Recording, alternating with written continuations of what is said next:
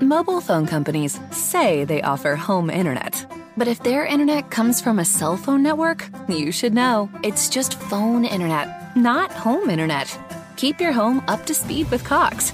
Cox internet is faster and has more reliable download speeds than 5G home internet. Cox is the real home internet you're looking for. Based on Cox analysis of Ookla speed test intelligence data Q3 2022 and Cox serviceable areas, visit cox.com/internet for details. New York City's the basketball season is, is upon us. Free agency is behind us. We've got a lot of basketball to talk, New York City. Let's do it.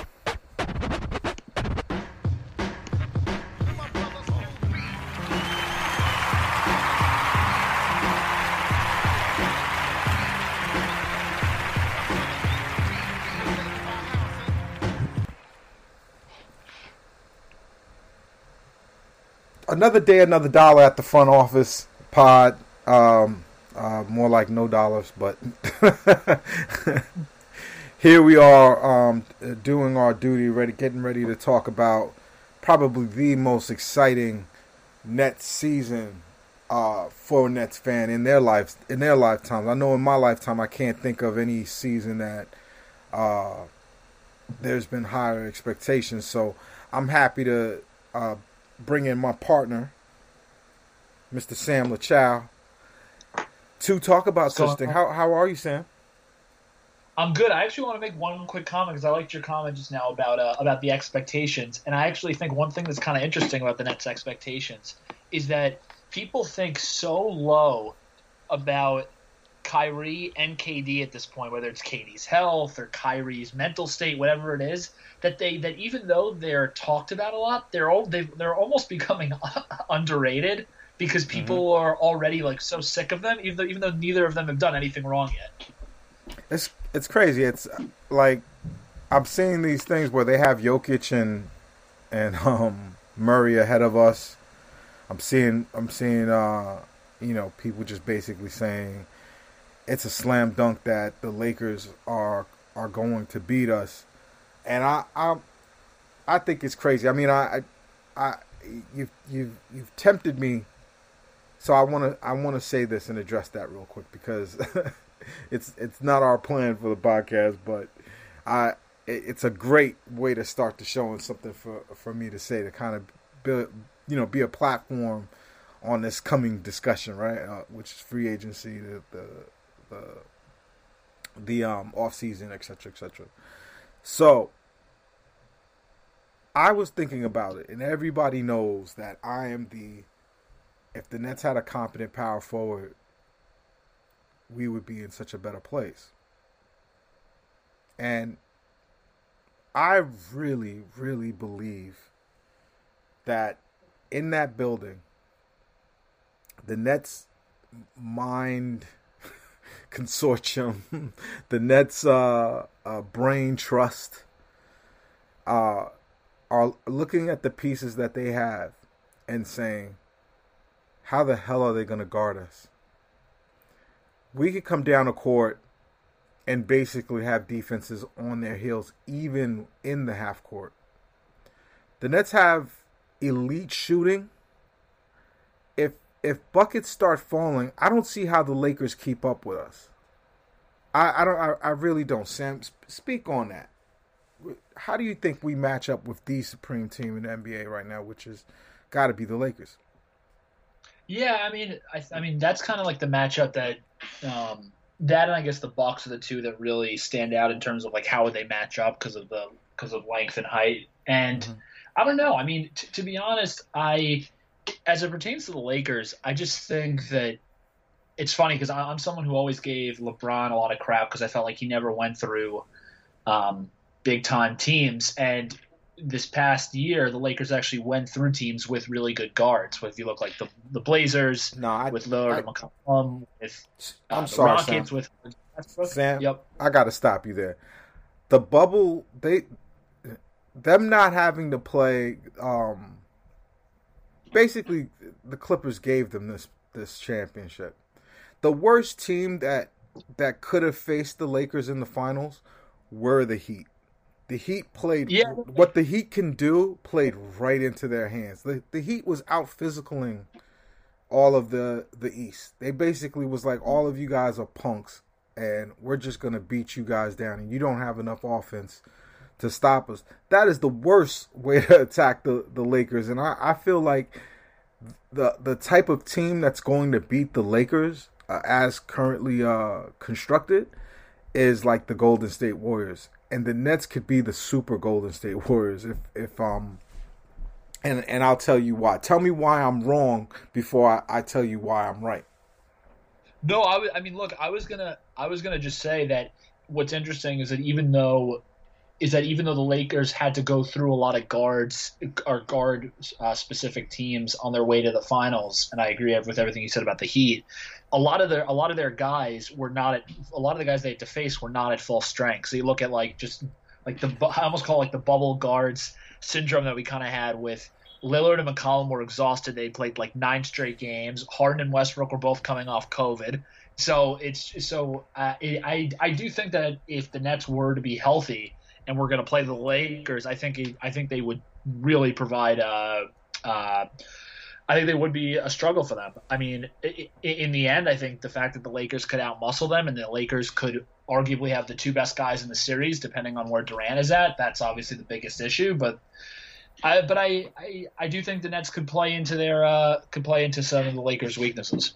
No, and and I don't think LeBron wants to run for for for four games, much less seven. I you know he likes to slow it down, st- you know, kind of stand at the top of the key with with the ball in his hands, and that's not going to work with Jarrett Allen and DeAndre Jordan in in in the middle. They are are they going to really try to post us up? They they're not going to want to have a uh, a three point shooting contest with the Nets, and and I'm not even worried about you know, Kyrie being there. Kyrie being, let's say Kyrie's not there and Dinwiddie has to start. I think the Nets are just have just so much firepower that that the the Lakers is not going to be able to keep up with us in scoring. They it, it they're just not. I, I I'm not saying that Joe Harris is uh is uh, Steph Curry. He's not. You know, he's Joe Harris is not gonna come down court and pull up from three. He it, that's not what he's done. I've seen him do it, but that's not what he's gonna be allowed to do in this offense. But when he is in corners, when he has the ball in his hands, defenses have to respect him like they have to respect Steph Curry. They have to actually guard him like they have to guard Steph Curry, and and um and that's just gonna let Kevin Durant eat you alive. Uh, I, I don't even think just alone that Kevin Durant is is is going to you know be a beast, but the I think the main uh uh, uh you know person who's going to eat the most out of you know Kevin Durant passing out of double teams is going to be Jarrett Allen or DeAndre Jordan or Caris LeVert. Uh, this is I, am thinking of it and analyzing it from the position of someone who would have to guard these people. Watching Caris and and Caris wasn't having a good go of it in the beginning with with um with uh Kyrie at all. But Sam, this dude, the offense that we were able to produce when we had that team, this year's team is better. Landry Shamet is a better shooter than anything we had last year, not named Joe Harris. Yep. I mean, excuse me, Caris LeVert. that was rough coming out. Caris LeVert is ridiculous if, if uh, considering that he's he's never not seen double teams, right? So, yep. uh, I, how do you defend that? Like, I, I don't you know as all these people making these, you know, rankings and trying to figure out where where we're going to be, how do you defend that Nets team? Uh, you know, uh, I I don't get it. I, I don't I don't think the Lakers you know want to have to keep up with our scoring. And it's again, it's not just solely on Kevin Durant. It's just that if Kevin Durant is on your team, he is you, you have to defend him with two people and a, uh, another person who's going to hedge And for the first time in Caris LeVert's career, when he has the ball in his hands, teams can't sell out to guard him. Yep. No, I mean, look, we we already saw. This is what I'll say. I think I think they match up in the East. They match up the worst against uh, against the Bucks because of their because of their size, and the Nets just never match up. Have have, have since Giannis has become Giannis, they just have gotten annihilated to the Bucks mm-hmm. usually. Yep. But be, but we also haven't had a guy named Kevin Durant on the team. But beyond beyond the Bucks, I mean, like when you look at um, the Celtics or even who, who, who the Nets uh, have matched up well with in the past in some of these regular season games, and who and, and like and, and, obviously that's again been without Durant. And then when I look at a team like the Sixers, who I think a lot of people are really high on this year, and look, they're I mean they're for sure. And to me, the fact that Vegas has the Nets still as the favorite for Harden, which is something we're going to talk about later. Like mm-hmm. I think the I think the Sixers are clearly the Harden favorite, and I think they're the favorite by uh, a, a mile. But even if they don't make the Harden trade, we the Nets have. I mean, we've seen the Nets play well against against that Simmons and Embiid combo. Like we saw two years ago with a team that's a quarter of as talented as this one is. So, no, there's they're dead in the water. I'm sorry, they're dead in the water. Like I, I, I don't, I don't see like really. The Nets couldn't defend the Sixers in their playoff against them. You know, those were the baby Nets. Um, but if they could have had more offense, if like you swap out the offense being able to be produced by by um D'Lo, who you, everyone knows I love D'Lo, and you swap that out for the offense being produced by Kevin Durant, my God, who stopped uh, again? Like, uh, uh, the Bucks have a pretty good defense. Wait, and, but, and not uh, to mention, I want to interrupt you really quickly. Not to mention that the best player on that on that Sixers team in that series was Jimmy, who's not even on the team anymore. Yeah, yeah, and and even where he is, that you know what what the Heat did, and the way the Heat got to the finals was basically just being the most physical basketball team in the East. They out physicaled uh, the Bucks. They out physicaled um, Boston. They they just you know, like they're a shithouse team. That's they just yeah, muck it up. I mean, look, the thing, the, the thing with the the thing with the bubble, which is just something I think like everyone's got to like get out of their head to to a certain extent, is like some of the individual player performances are definitely super impressive, and I don't want to take anything away from those guys, like the Jamal Murrays and the Donovan Mitchells, and even what LeVert did. Like that stuff you can't take away from. But like, like let's be real, like like all things considered, the teams that really won in the bubble maybe it would have been the same finals. I personally think there's a very small chance. I think the bubble was basically based off of who was the most mentally there, and I think being in. I know a lot of people say like, "Oh, these guys get paid millions of dollars, yada yada yada," but like being in Disney World for, for, for three months, not seeing anybody, and also if teams didn't, if if certain teams didn't buy into it or didn't think that it felt as legit as a normal season, or if you're someone like the Clippers, where maybe being able to go back home and see your family when you don't love the team could have like provided actually something nice. Like, I just think like to take anything away from the bubble in large part is is kind of a, a fool's errand. Just because I think it's so, it's just not something you're ever going to see again. Hopefully. Yeah. No, I I I don't believe in these Lakers and no, I know I, that's I, I, know that's a crazy thing to say because they look really good. But I think they sleep I mean, on how much from. Um, I'm sorry. Go ahead. Go ahead. Go ahead. I'm sp- stepping on you. I, have been with you on. Sorry, I didn't mean to interrupt. I was like, I've been with you on the Lakers stuff because like we're gonna look back on history. We're gonna say like the Lakers won the championship and like like who was there? Who was their third best player on that team? Like I, like Rondo or right. Caruso or like I mean right. it's just, Kuzma or like I just don't believe that team in a normal in a normal NBA season wins at all. I know they have two of the five or six best players. I just I don't know. I don't I just there's something there's something the, the Lakers and the Heat were the two teams from the outset that totally bought into the bubble and were totally there and I think a lot of the bubble was a mental game, which is why like I think the fact that certain people think like the Heat are favorites again to come out of the the East, I just don't see in the slightest, at, like at all. I think, and and and you saw the teams that didn't buy into the bubble and looked miserable to be there played miserably. The Clippers played miserably. The Sixers had the Ben Simmons thing and they looked miserable to be there. Like that's, I mean, that's how yeah. the Bucks like didn't really seem to be totally there. Like, oh, it's gonna be a different can of squirrels this time. it's gonna yep. be something completely different, and um, I I kind of uh, look at you know some of the things that's happened.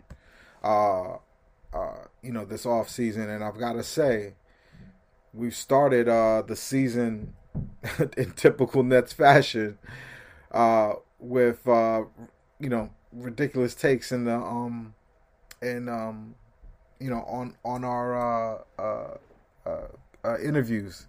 Our boy Kyrie had to make news, didn't he? Yeah, I mean, like I, I personally had like zero reaction to it. I was like, I was like, okay, like, like, do, like, do your thing. I don't, I, I think the way he's been portrayed at times by the media has been unfair anyway. So like, I, it, it meant very little to me. I don't know, I don't know, uh, I don't know about you. As as long as he's playing basketball and he's healthy and he's playing well and his teammates like him, that's all I care about for this year. I, and pause when I say this. Kyrie is a dickhead, but he's our dickhead. Yeah, I say like, this all crazy. the time. Like we, when we, when we, I, I, when we were trading for him, I didn't want it. I, I I'm so I was so wrong, so foolish in in thinking that we didn't need Kyrie Irving. We need every team needs a Kyrie Irving. Kyrie Irving is a monster. Now, because Kevin Durant hasn't suited up and played a game for us, Kyrie Irving might be the best basketball player to ever play for a New York City team. And that includes Carmelo Anthony, that includes uh, Patrick Ewing, Bernard King, even Jason Kidd, if even though that's that's technically uh, New Jersey. Knicks fans are going to be pissed that you didn't say Clyde. I mean, listen, Clyde was a great player. Clyde is the greatest player based off of accomplishment, based off of the results. But I'm talking about talent. The spectacle that is Kyrie Irving is the best talent to ever wear a New York City basketball uniform. And he's a dickhead. And that's okay. and we have to accept that. Like all of his stuff happened before, and it's too much stuff for people to just break it down to just be media. It's it's easy. He makes it easy for the media because he could have just got on a Zoom and was like, "No, yes, no, I'm not feeling that. No, yes, no." But Kyrie's already in his feelings. He's already on some bullshit. I know he's probably already given, you know, um, uh, Steve Nash some kind of back talk. However, it doesn't matter because we have Kevin Durant and because we have Caris LeVert and because we have Spencer Dinwiddie and because we have Jarrett Allen and I, like I don't care. Dude, I hope Kyrie starts a seminar on flat earth tomorrow. I, I, I want him to do his thing. Get it all off your chest, Kyrie. And and let's call it a day. Now I will tell you what I am scared of. Do you, can you can you take a guess of what I am scared of? You, it's impossible, but I want to see if you could. I was gonna. I was gonna something related to his health. Yes. Yeah. Athletes act like the most. What the worst version as a human being of an athlete is when an athlete's body betrays them. I am scared that something happened and he is hurt and he doesn't want to talk to anybody about it. Yeah. I mean, people are nervous that it's either that or it's or he has corona or something. It's one like one of the two. Like and that's I mean, and that's what makes this whole thing worse cuz if it's either of those things, it makes him look even worse. It makes him look even more of a sucker. Like he could have just, yeah, listen, this is what's going on with me right now. I'm not sure. Uh, let me get back to everybody. I know you guys got a job to do. Let me let me get back to you. I need to, you know, get my head around what's going on with me. Yeah. I but that's not the way he's, he's going to handle it and and the worst thing that's happening is that amongst Nets fandom, there's the Kyrie police. Now, I love all of y'all, and but there's a sect of, of Nets fans that aren't really Nets fans, they're Kyrie fans. And they're kind of muddying up the waters with like like, you know, whether Kyrie is justified saying things like, well, whatever he says, they're going to crucify him anyway. No, that's not true. Don't give him nothing. They have media training. You can come in there, do your job, say all the right things, lie, lie to us, lie to us. But now we have to speculate. Now the games, the the the circus, um, you know, uh, uh, organ starts playing, and and and the clowns come out, and the monkeys start dancing, and all, and, and this is where the bullshit begins. Like he's his worst enemy. Yeah, but you know what? This is the thing. This is what, what I'll say about him, though. He's like, and uh, and I, I I know you want to hit on other topics. I'm just going to say this quickly about him. He he to me is a lightning rod, and like like he every single thing that he says basically is going to elicit some type of story similar to Durant. Like whenever these guys when for with that with those two guys specifically, it's different than some of these other super, some of these other stars where like when they when if Curry makes a statement, it doesn't have to become a whole like Bleacher Report and ESPN and SI.com whatever. No, but, like, but Curry doesn't. Don't you think a part of that is that Curry doesn't really say crazy stuff? Okay. Yeah, I think the, it is. He's the one that that offered to people that he believed in flat Earth. He's the one that forced his way out of the Cavs, and the responses that he gives is bunkers. Yeah, and I don't sure. want us to feel like we can't admit that it's crazy. It's oh, crazy. I, and you know why it's okay, Sam? Because he's great. Yeah. Be oh. as crazy. Be yourself. hey, you should like go and say whatever. Say, say whatever. You know, I'm just gonna. I'm just gonna drown it out because it means like next to nothing. Like all of that stuff means next to nothing for me. Yeah, it like, only as long means as he's something, playing, he's playing. It only means something when it's affecting other people's playing time it's keeping you know the team from being the best team that it could be, and that can happen. But you know that's where, see that's that's where I worry about Kevin Durant. Um. Oh, and I don't necessarily love him guarding power forwards, um, or, or having to have that burden. That that worries me too. But what really worries me with Kevin Durant is that he doesn't have the leadership to check Kyrie. Steve Nash can't do it day one. He can't call Kyrie and be like, look, this is what happens to every high profile bas- basketball player. Me, myself, I've gone through this. I've won two MVPs, and I've had to answer the question of whether I won my MVPs because I'm a white point guard. Um, you know, I had to answer those questions. I had to do it with grace, and I had to represent my team um, in my city. But do you know this, the thing is the can the, the, can he say that to to Kyrie though? Can how does Kyrie respond to that, Sam?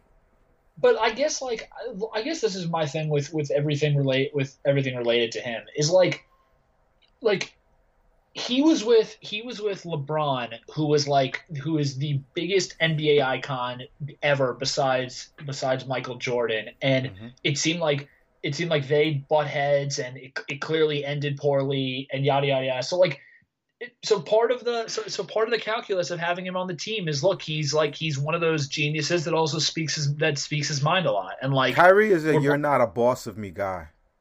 Like, yeah, which, Le- which, Le- LeBron which is telling him LeBron could be I could just see it. I, no, I mean I'm making this all of this up, but I could just tell me if I'm crazy for thinking this. I could just see him and LeBron being together and him looking at LeBron and saying, "Who the fuck are you to tell me what to do?"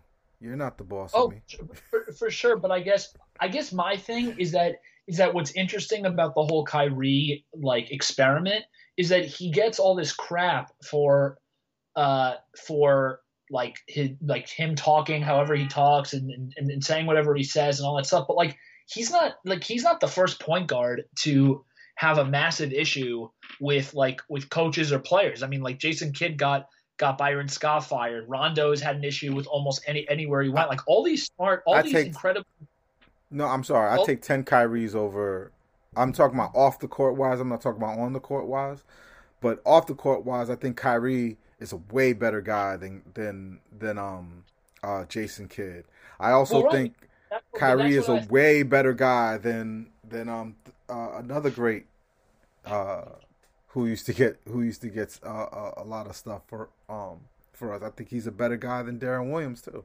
So Right. And so my point is what I think what I think is weird about the whole way that Kyrie is talked about is that the is that the dude has basically said a couple of things that are like a little off a little off the mark, but yet he's won a title, which almost none of these point guards or a lot of them who who also have gotten coaches fired or whatever have done.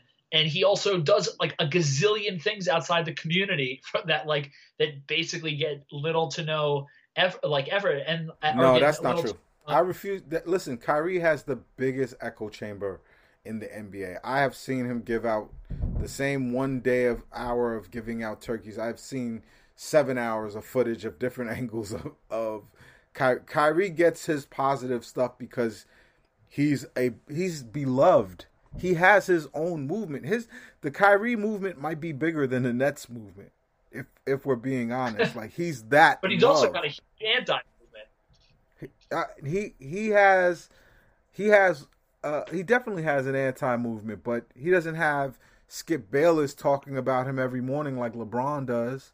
He doesn't have you know guys from the Bay basically giving him crap because he left Golden State. You know, he, like everybody who's a superstar has their cross to to to uh, carry, but you're supposed to carry that with grace and style. Look, I'm not gonna say you could you have to be the greatest who ever done it in handling the media. But Derek Jeter was the greatest who ever done it. Derek Jeter had women in the internet age. He, he it's not that long ago that Derek Jeter was a single man in New York City. He would give have women ushered out of his apartment with a bat with a gift basket and a thank you note and a and a cab waiting for them to go home. and he didn't have no problems in the city. There's a way to do this. I'm not saying Kyrie has to be that guy, but there's a way to navigate this, and it doesn't it doesn't start like nothing has happened, Sam. That's what's the craziest thing about this. Like nothing has happened. And he's already talking about I don't want to talk to the media right now. What oh oh, by the way, I give me your theory, not the injury one, but give me your theory why Kyrie is surly, considering nothing has happened. Um, I mean, the I guess the the nervous part of me thinks that he's that he has corona, but even if he doesn't, I guess I'll go in another way. I I think he I don't know. I think he probably doesn't didn't really appreciate the way that he was treated during the um, the post George Floyd um, commentary, and I feel like he's probably just sick of it and, and, wants to play basketball and is excited for this and is excited for this season. That's that's basically the only thing I can think of to be like to be honest. I mean, I, is there anything else? I I don't think he likes that. People were suggesting that the Nets trade him for Harden. I I think he's seen some of that stuff. Yeah, uh, yeah, maybe, but I don't know if that has anything to do with the media, does it? That I mean, that's more of like a fan thing. I I don't know. I think media people have suggested it. I think I I forgot. I I believe it was the uh, I forget what that guy who's miraculous who was bald and miraculously grew back. Nick Wright. um, Nick Wright basically was saying, you know, the only way uh, a Houston a Harden trade happens is if, you know, um, you know, if uh if uh you trade him for Kyrie. And I don't know. I I it just makes so much not it doesn't make sense. So guessing why, like nothing has happened. The George Floyd st- George Floyd stuff happened a long time ago.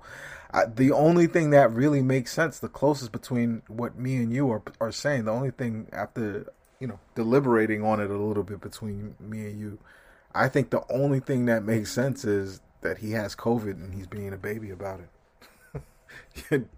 he yeah, did mention COVID right at the beginning of uh of the statement. Yeah, that's what I, that's if I was if, if I was betting on it, that's what I would that's what I would bet on that uh that it's uh that it's COVID related. That's got to be Yahtzee uh, for uh for for for Kyrie. Now now he's caught the virus. He, he's missed time for for every kind of physical reason. Well, the virus just you know chuck that on the pile of stuff.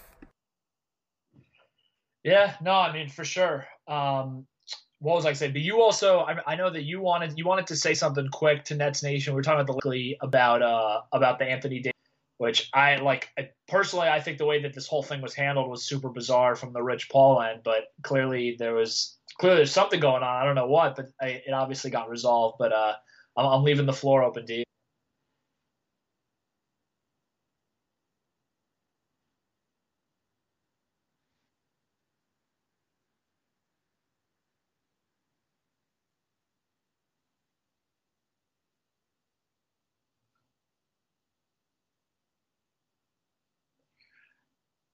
Yep.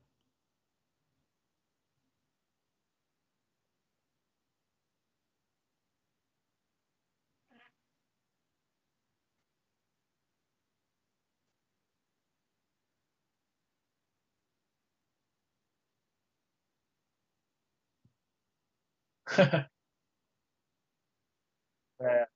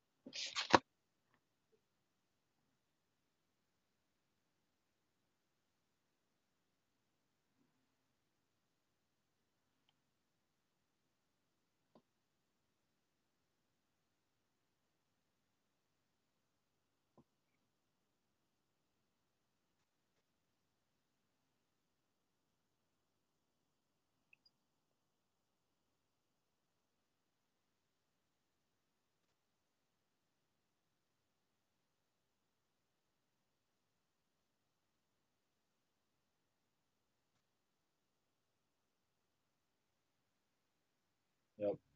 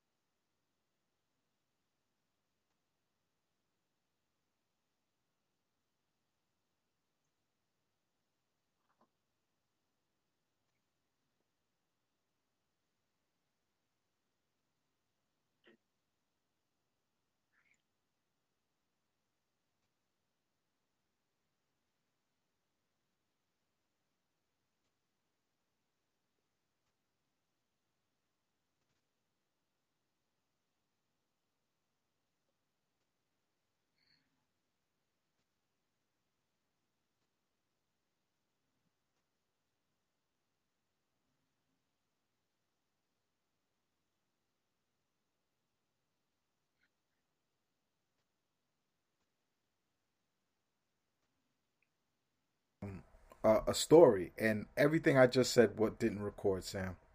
Fuck. Ah, uh, damn it! I just ranted for like twenty minutes and didn't record a drop of it. When did it stop? I don't know. Um, I think it's it stopped like uh, uh, you know, when I was talking about the Anthony Davis stuff, but um, maybe I could clip that out. I will say it again. Look, I did want Anthony Davis. He's not coming to the Nets.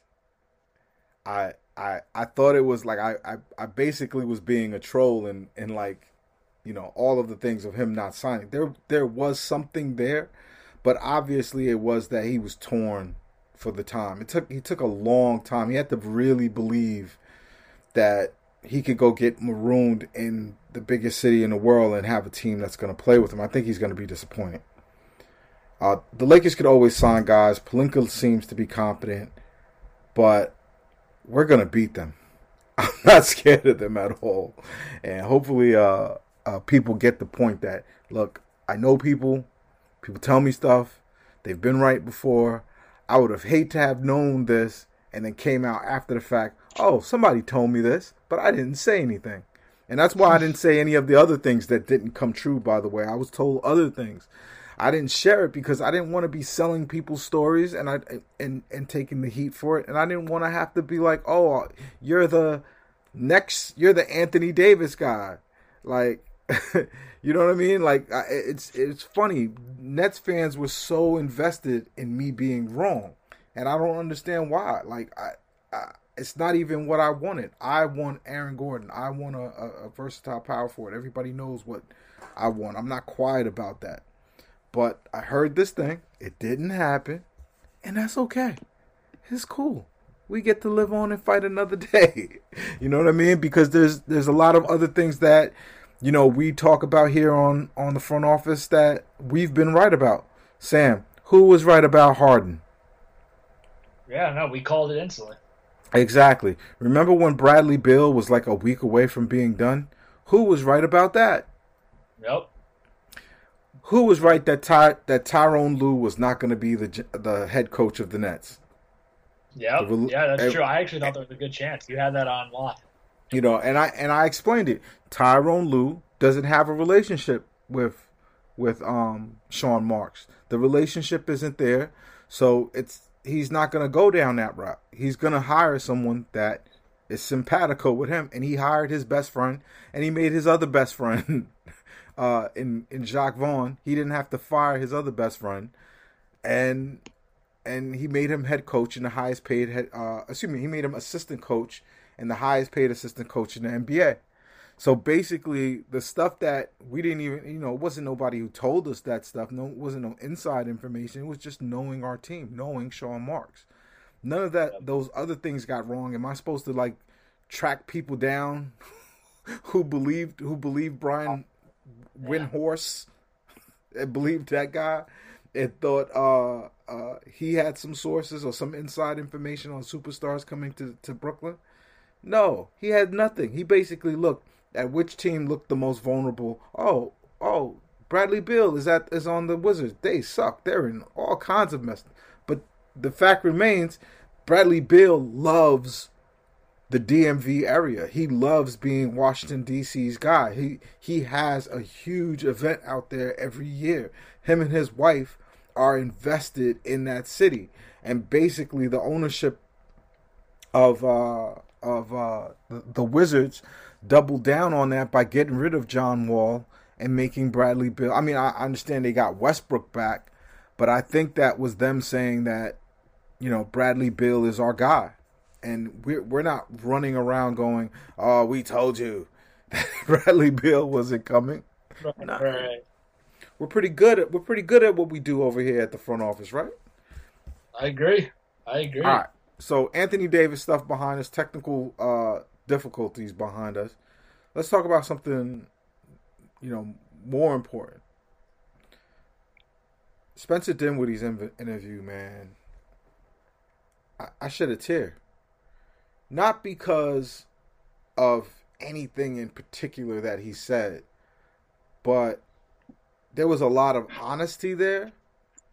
And maybe I'm reading in between the lines, but that statement where he said, where um, Spencer said, "Well, how would you feel if you took a discount when you if you gave the team a discount and they were trying to trade you somewhere else?" I'm paraphrasing, of course. That's not exactly what he said, but but basically he was saying, "I'm." You know, I'm um I'm you know, of course I wouldn't be very happy, like without without making us think about it. But he admitted that he was in his feelings. Uh, did, how how did that hit you? Yeah, I mean, look, I I feel very conflicted about the Dinwiddie stuff because he's like one of these like he's one of the OG like Sean Marks guys that's been around that's been here for been here for a while, and he's a and he's a really good net. Um, and at the same time, he like he's clearly, I mean, in my opinion, the the odd man out um, in terms of who should be here. And like I, I don't like to. I definitely don't like to view these players as as as chess pieces. But that's kind of the way that the NBA landscape is almost like forced fans and everyone else to kind of view some of these players sometimes, and and so yeah, like I think it's I think it's I think you kind of what you said on the outset is is kind of how I feel. I think it's like kind of bittersweet because he does he did say some things in the interview that um, that I appreciated, and I think his honesty is awesome. Um, For every answer, he said "we." He he was so adamant yep. about saying "we." We do this. We do that. We and it it just was such a contrast to Kyrie that that um you know it hit me hard and uh, to address what you just said, you know, before I pass it back to you, um, but I, I think that's the thing. Kyrie's not dependable, so you need you. Spencer has more value to us as the Nets, as the Brooklyn Nets. Spencer has more value to us than anybody else on a, on the team. Um, you know, some of it is an embarrassment of riches, but it, would it surprise you if Ky- Kyrie was out 20 games? Like we're we know he's gonna have to be, you know, uh, rested a lot. There's gonna be a lot of load management with Kyrie. I don't want it to be Chris Chiozza or some, you know, I, I don't even know. Like, like Spencer Dinwiddie's a borderline all star, and he might look. And, and the, and the other thing is, Spencer Dinwiddie Caris LeVert, these are players built. I mean, built for for this Mike D'Antoni system. Like Mike D'Antoni, I don't think he's ever had this many offensive weapons. So what Spencer Dinwiddie, based off of what his skill set is, what he's good at, I don't think he's ever been in an offensive system that's going to get more out of him. So, I, I, me personally, Sam, I just think he's more valuable to us than anybody else. And and yeah, that's think, why I'm not trading him. Yeah, so this is what this is I actually thought I was thinking of this right before we got on the air and and this is the this is I guess the way that I think Marks has been viewing this entire offseason. And I and it, it, it kind of finally clicked a little bit for me. Is like if the Nets if the Nets last year had had all the guys healthy and everything, right? It would have been weird for everybody to say, "Oh, they got to trade Caris, they got to trade Dinwiddie. It's it's win now, whatever." Everyone would have been like, "No, no, no! Like like let's like they have all these talented guys. Like let's see let's see how they all play together." And I mm-hmm. think Marks basically looks at like, yeah, I I get that it's been that it's a year since they've a year and a half since they've signed, but like I haven't seen even a second of any of them together. And it sounds obvious, like I, what I'm saying right now could sound obvious, but I think Nets fans and NBA fans, because we're because we're always on like 1.5 or 2x speed, we're always expecting like, oh, when's the next deal? What's the next move that's going to happen? Like we've already seen this can't work or that can't work. And I think Marks basically viewed last year when he when he signed Durant, and it's kind of like what um, I had said on on the kind of our first couple of front office podcasts. I think you saw last year as a bit of like a a test drive of like who do we have, what's going on, and I think he still is thinking. You know what? I'm not convinced that uh, that Dinwiddie can't be a part of this. I'm not convinced that we can't run a more guard centric offense. I'm not convinced that Taurean Prince, who had a bad year last year, isn't possibly like going to be the guy that he was more so in in Atlanta. And from that perspective, I honestly do get it. Like he, these are like this is a team that's already had a that has both spent a lot of time together and also not spent a lot of time together. And I think he's like, before we actually make any drastic move, which to be honest, trading LeVert or Dinwiddie or Allen or any of those guys would be a pretty drastic move, specifically because these guys have, uh, especially the three I just named, have been with the franchise now for a while.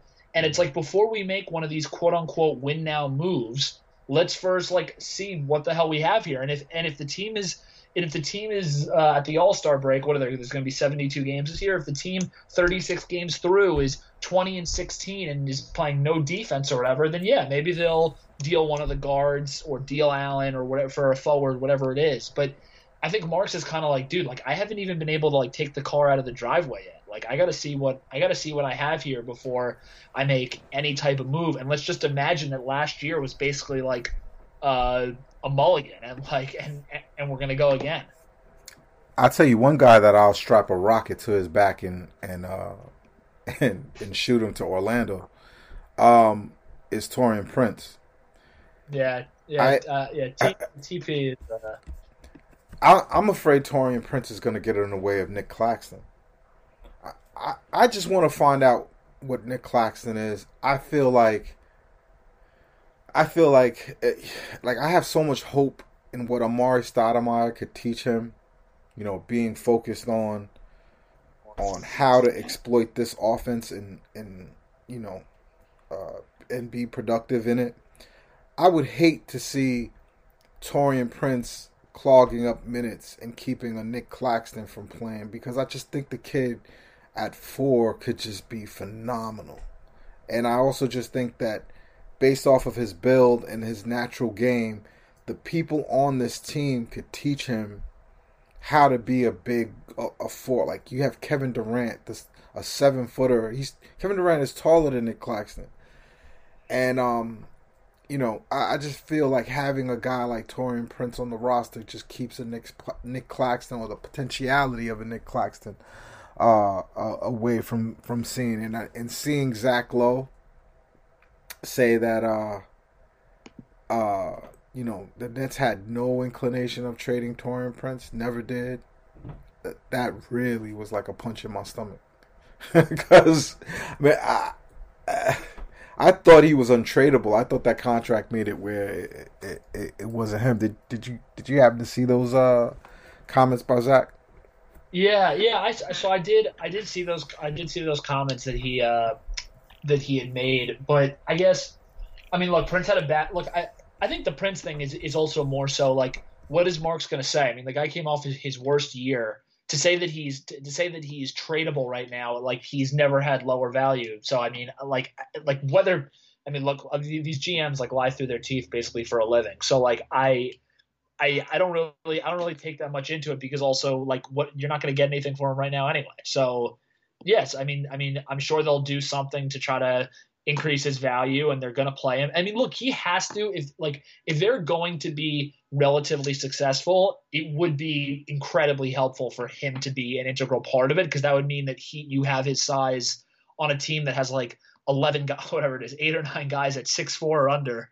Like they need guys like him to step up. So I mean, it's it it's I mean they're kind of they're kind of damned if you do damned if you don't. Because if he plays super well then they might just be like all right we got to keep this guy because he's one of our bigger dudes. And if he plays poorly then he's as you said he's becomes more untradeable. So I don't know. I mean I, I think I think Prince is is uh I think Prince is more likely to be on the team. The thing that I'm the most I think he's going to start. I think I think he's I think he's yeah, going to no, be the three I, the thing I'm most intrigued about, to be honest, and I know a lot of Nets Twitter has talked about this, and I definitely have been wondering about this myself, is Marks understands value. He understands what it means if someone's going to be a free agent and whatnot. And and the Dinwiddie thing is the Dinwiddie and the Jarrett Allen thing is weird because I don't see, given that Marks drafted Claxton and probably thinks highly of him, like I don't see, and given that they're already paying DeAndre, I don't see Allen – getting some deal that a lot of his peers are getting, which is probably somewhere between like whatever you're talking, twelve to fifteen million dollars a year to be like one of these rim running guys. Like probably a deal that's less than what Capela got. But and then at the same time with Dinwiddie, like I don't know if they're gonna I don't know if they're gonna sign him back. It's I mean, I, especially I don't, given how I don't worry about that. I don't and let me tell you why. I think Joe Tsai is serious about winning this championship. It, you know, the news that he he was the one that that um that fired Atkinson, and rightfully so. A- Atkinson wasn't going to take us to a championship. That that's not the guy that a Kyrie Irving is going to listen to, and and actually execute the play that that's going to win our, our our first championship in New York City in in in fifty years for NBA and forty some odd years for um for ABA. So once I saw that thing where he picked in his ear and then he rubbed it on his lips as like chapstick, I I realized Kenny Atkinson is not the nice man. Probably not the reason why we play small ball. That probably wasn't his fault. He probably was being programmed or sent the plays um, you know, from uh, Sean Marks' uh, uh, iPad. But um, I I I I think Tsai is about this life, and he's rich, and he's rich in a way that I don't think a lot of people could even measure just yet because he's also he is his he has one of the biggest companies in China, and his value is the, the way he could mine money is unlike even Ballmer. Ballmer just has made more money. Like he's, you know, Microsoft, of course.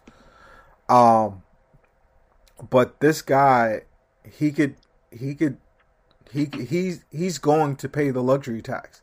If Spencer Dinwiddie is a major part of winning a championship and a part of the identity and the DNA of this team, I I don't think I don't think Joe Tsai cares. I think I think he's gonna give him the bag. It's just it all depends on what they do.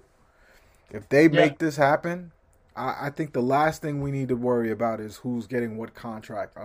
Joe Tsai is gonna pay it. Joe Tsai is richer than Prokhorov. He is the second richest um, NBA governor, as they call it now. Yep. Uh, the last thing we need to do as fans is is count his money. If he's if he's letting players go because he's trying to cost cut costs, then you know we're we're right back to Ratner and and the nonsense that that uh you guys uh endured in New Jersey.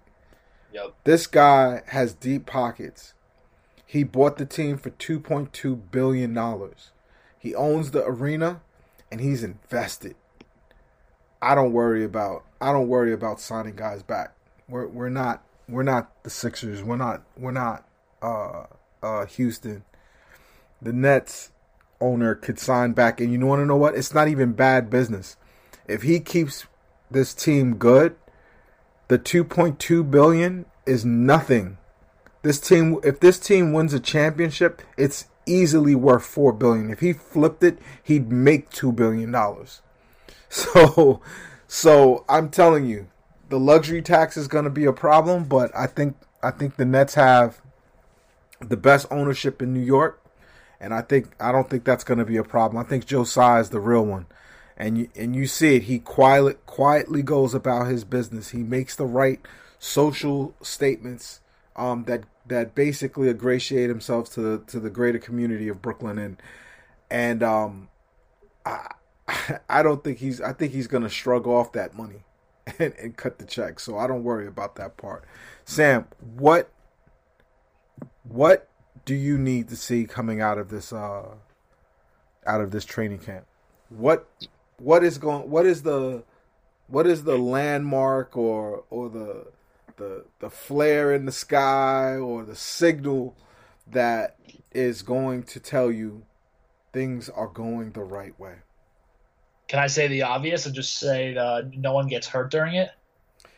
That's the, I mean, to, for me, that's like by far and away number one. If we're talking actual basketball, um, I'm cur- I'm curious to see kind of what what the lineups are and, and what we're dealing with. Are we are we going to see are we going to see like Prince start? Are we going to see them start with a kind of a more traditional lineup of like a classic three and a classic four and a classic five? Or are we going to see more uh, interesting smaller ball type lineups. I think those will probably be implemented later in games and depending on matchups. But uh, mm-hmm. but yeah, I mean it, will I mean from from that perspective, I think it will. Um, it, w- it will be interesting. I mean, uh, like as we've talked about um, ad nauseum on, on this pod specifically, like I, I, I mean, the amount of guards they have and the amount of small guards they have is like blows my mind to a certain extent, and I don't, I, I still don't totally get it. But uh, but look, it might be a big uh, it might be a big Jeff Green year. I it's it's not going to be a big Jeff Green year, but it's going to be a big somebody year. Do you remember a guy we used to call Extra E, Shawne Williams? Oh yeah, the the center. Uh, he was a power forward, power forward, small yeah, forward guy. Shot from from Boston College. He he played for the Knicks and uh, D'Antoni, and then he robbed the Nets the next year because D'Antoni does this thing to players when he's coaching them on offense, their numbers oh, and their productivity. I got you. Yeah, you know who I'm talking about, right? Shawne, yeah, yeah, uh, extra E. Yeah. Yeah, um, yep, yep. Uh, Shawne was incredible as a Knick, but when he came to the Nets under Avery, he was trash. He was unplayable. But on the Knicks, he that just that offense just makes you better. So what I would like to see, what I'm praying for out of the uh out of the uh, uh off season is that D'Antoni sprinkles a little bit of that magic and someone has an incredible year. Is it going to Yep. be Nick Claxton? I'm not sure. But maybe it might be Rodions, who surprisingly is still on this team. I thought Rodions and might uh, uh might have been jettisoned, but I think a guy like Rodions can have a supernatural season in in in D'Antoni's offense and can look a whole lot better than what he really is. Or a guy like Claxton can just emerge, and or even a guy like Taurean Prince. I want to see someone turn heads in the in the off season. I mean, in in this little kind of you know the word coming out of practice, uh, you know, the coach basically saying, "Hey, who's turned, who's turned, uh, um, who's turned uh, uh your head in terms of surprising you of of how good he is and how good he is in the system, and and I, that's what I'm looking for. And then another thing to wrap this up is I think we need better from the beat writers. I think we need them to be in championship form and hold and have accountability, not not be whiny babies about when when when um Kyrie is a whiny baby, but really ask the coach questions. Really get in there and hold them accountable because I think the media has a role to play in a championship run too. We're gonna want to look. The, these are the chroniclers of a special time in New York history. So I want them to do their jobs. I, all this, you know, puff piece, cupcake, kissy face journalism. I'm tired of it. Ask Steve Nash a hard question. Where are the Nets? We're the best basketball season in the biggest marketplace in the country, if not the world. Let us be held accountable. Let's set the tone. Let's keep the history. Let's let's not get into you know the nonsense that national media is going to do. Even the podcasters. I'm saying for everybody, the the glue guys, the the you know um, you know OTG uh, guys, you know uh, Jack, our homie Jack, and and his boy Nick. You know, uh, everybody. We need to be top of the line as well. Uh, it- it's time for us. We're about to do the damn thing, um, Sam. You feel good? Yeah, I, I I agree with a lot of the media stuff you just said. I hope that I, I hope one big thing I'm hoping from the media is that there's more of a focus on ball and less of a focus on like whatever nonsense Ky- Kyrie may or may not have have uh, have said. But the one thing Yep. I will say, and this is gonna be my closing point, and I think me and you talked about this when we did the Nash podcast, Mhm. is having a guy, having a coach who is absolutely beloved by the media to an extent that's probably a little nauseating, but like he is like the Zach Lowe, uh, ESPN, Bleacher Oh yeah, Report, dork basketball. Dork, dork, yeah, dork basketball loves that guy. Everyone sure. loves him. Dork, like dor- dorks love him. Like the hype beast culture guys love him. Like everybody loves him, and that I think will take pressure off because he's not like a been working hard all my life just to make it in in Europe like Kenny Mhm. Atkinson was, who's got like the Catholic Long Island basketball thing going. Like Nash is a gazillionaire who's like unbelievably successful and is cool, and everyone Doesn't he him. look like the leader of a championship bat? I mean, whatever it was Yeah, that Pat Riley had, right? It's a type of Yep. guy, right? Pat Riley has it in a completely different way. Popovich has it. Uh, uh, Doc Rivers has it. Like you know, I, I think his basketball is dead, but Doc Rivers has a, a little bit of a uh, an aura around him. Great coaches have that, and I'm looking at Yep. at this dude and his and his super slim, um, uh, uh, uh, a paleo diet bo- body. Yeah, wearing, his wearing the Theory suits and the J Crew shirts. Yeah, hey man, he he looks the part. We're gonna win a championship, though. You ready? I'm excited. I'm I'm really I've already been planning out. I, have been planning out who I'm gonna watch, like the first game with, who I'm gonna watch the Christmas game with. All obviously all COVID friendly, but you know, you gotta uh, like this is this is I mean this isn't this is the most excited I've been. Obviously the Pierce Garnett year ended up turning into a disaster, but I mean beyond that, like I haven't been this excited in a while. This is gonna be it's gonna be fun. It's gonna be it's gonna be it's gonna be really really fun. Yo, let's do the damn thing, man. Yo, we are the front office. This is my man Sam Lachow, as you find him at Samuel Lachow on Twitter. And I'm Yves Darbouze. You find me at Yves Darbouze at Twitter. Y V E S D A R B O U Z E. Get in on the conversation. Yell at us about things if you if you don't agree with us.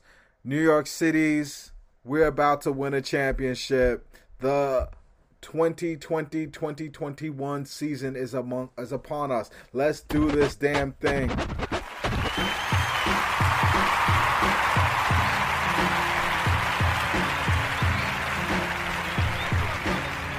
Mobile phone companies say they offer home internet.